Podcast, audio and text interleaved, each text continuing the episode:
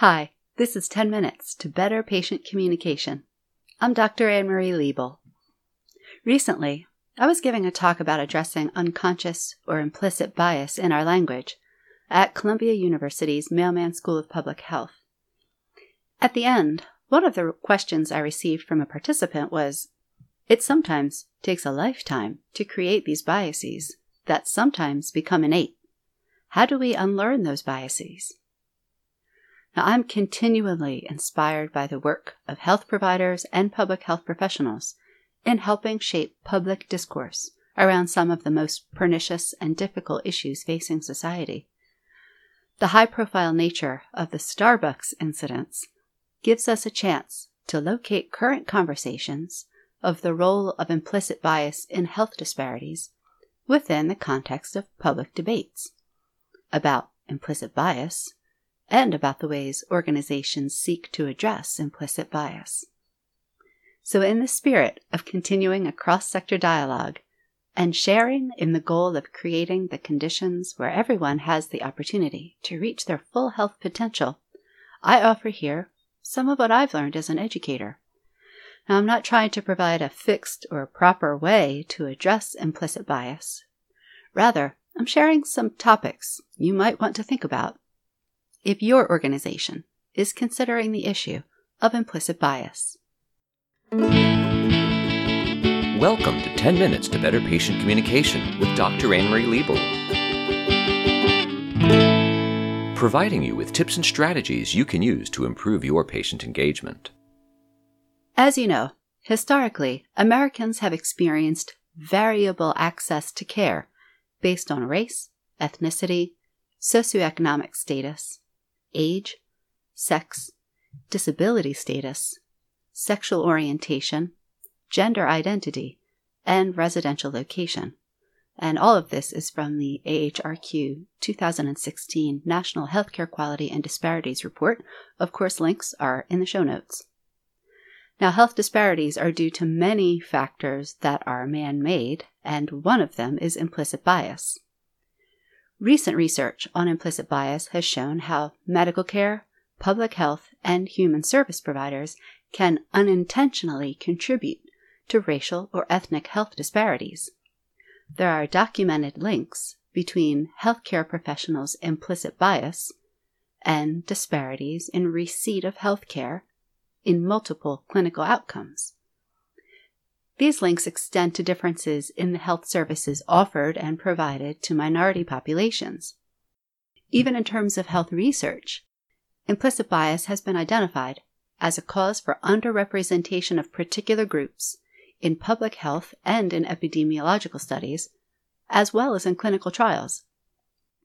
As I've written before, some specializations in medical schools have made a goal of diversity and equity. So, models, guidance, theoretical orientations have been developed to address bias and stereotyping. Yet, reaching these goals, or actually following these various models, can be distressing and uncomfortable for those involved. The process of facing biases or stereotypes is, as education leader Marilyn Cochran Smith pointed out years ago, quote, risky business.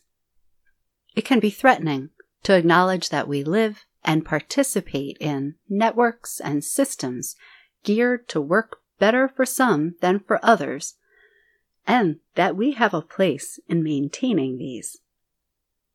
Yet, some educators have been addressing racism and discrimination on individual and systemic levels for multiple decades.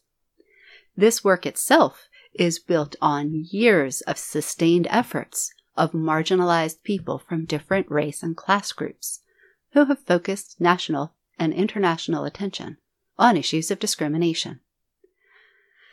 Now, I don't think there's a researcher out there who would say, yes, a one shot workshop would undo bias. It's probably safer to say that there are researchers who would agree training can be helpful as part of larger efforts.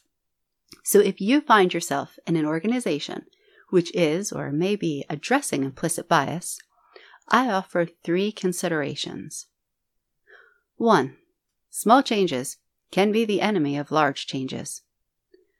Now, we have all been involved in events or initiatives that have given more the illusion of progress than made substantive progress, maybe addressing the symptoms rather than the cause. The problem comes when doing little things can push bigger things further from view, and ultimately may even make them more difficult to engage with. Take food banks, for example. Food banks are glad when people donate food. They acknowledge they are a frontline, short term resource, but they also know they are not a solution to food insecurity. As people feel they are doing their part by donating to food banks, they can lose sight of the root cause of food insecurity. One organization points out, quote, in fact, food banks are counterproductive because their existence creates the illusion that food insecurity is being taken care of in the community, end quote. Now, no one is telling you to not donate to a food bank, but donating to food banks can distract needed attention from why they are there in the first place. Larger issues like poverty and income inequality. So be cautious when small changes in your organization may threaten, even unintentionally, larger changes that need to be made. 2. Limitations of individual level efforts. Yes, bias is enacted by individuals, and it is hard work delving into how care providers understand and construct issues of bias and how they link these to their roles as providers. But as I've written before, individual level efforts must be matched and supported by systems level thinking. Sure, Starbucks closed 8,000 stores for half a day. This seemed to indicate that it was the front-line people, if you will, the employees at each site who will be trained. But what are they doing systemically? Because bias can hide in plain sight, in normal routines. Take a look at some of the structures and processes at your organization. These can hold sedimented biases, often invisible through years of use. Another way of saying this is are your structures somehow working against your goals? For example, in a medical school, one potent structure is the curriculum. The assumptions you might make about teaching and learning and your audience of learners in your curriculum. Your educational programs, your endeavors, your materials, all of these may challenge biases or unwittingly normalize them. I have heard multiple providers in academic medicine talk about the quote hidden curriculum in medical education. I certainly have firsthand experience with unearthing hidden aspects of the curriculum and education. How is your organization handling conversations about who and what is represented and who is left out? What is being done, if anything, to examine program structures and to identify the assumptions about the kind of person, whether it's a student, patient, community member, who's privileged or does well in these structures? Number three, bias training as separate from work. Part of what makes for less than effective professional development sessions is when they are separated from work. Sure, there's often the need to get people together at the same time, maybe in the same space, and that does mean stepping away from the normal tasks and routines of one's job. This makes a complicated situation uh, a little more complicated. When the connection between what is done and said in the training and what is done and said in real work is left for facilitators and participants to make themselves. Like you're going to hope there's some kind of transfer of these add on actions to everyday work once everybody goes away. Or the responsibility is on the participants to find a way to make it work. And the subtext is, well, if they don't, well, that's on them.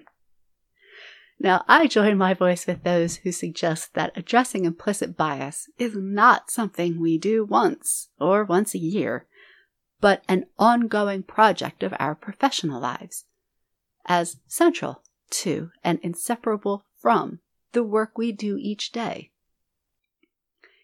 In this short space, I hope to draw your attention to things you might not have noticed.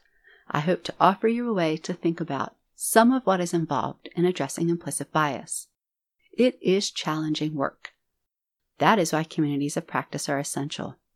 We're socialized into language and into ways of thinking, and communities of practice can, over time, be powerful forces for socializing us into ways of thinking, talking, and acting.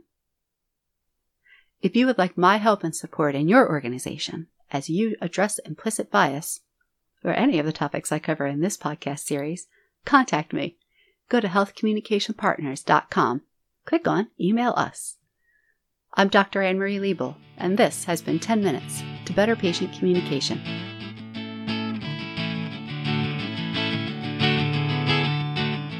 Thanks for listening to 10 Minutes to Better Patient Communication from Health Communication Partners, LLC. Find us at healthcommunicationpartners.com.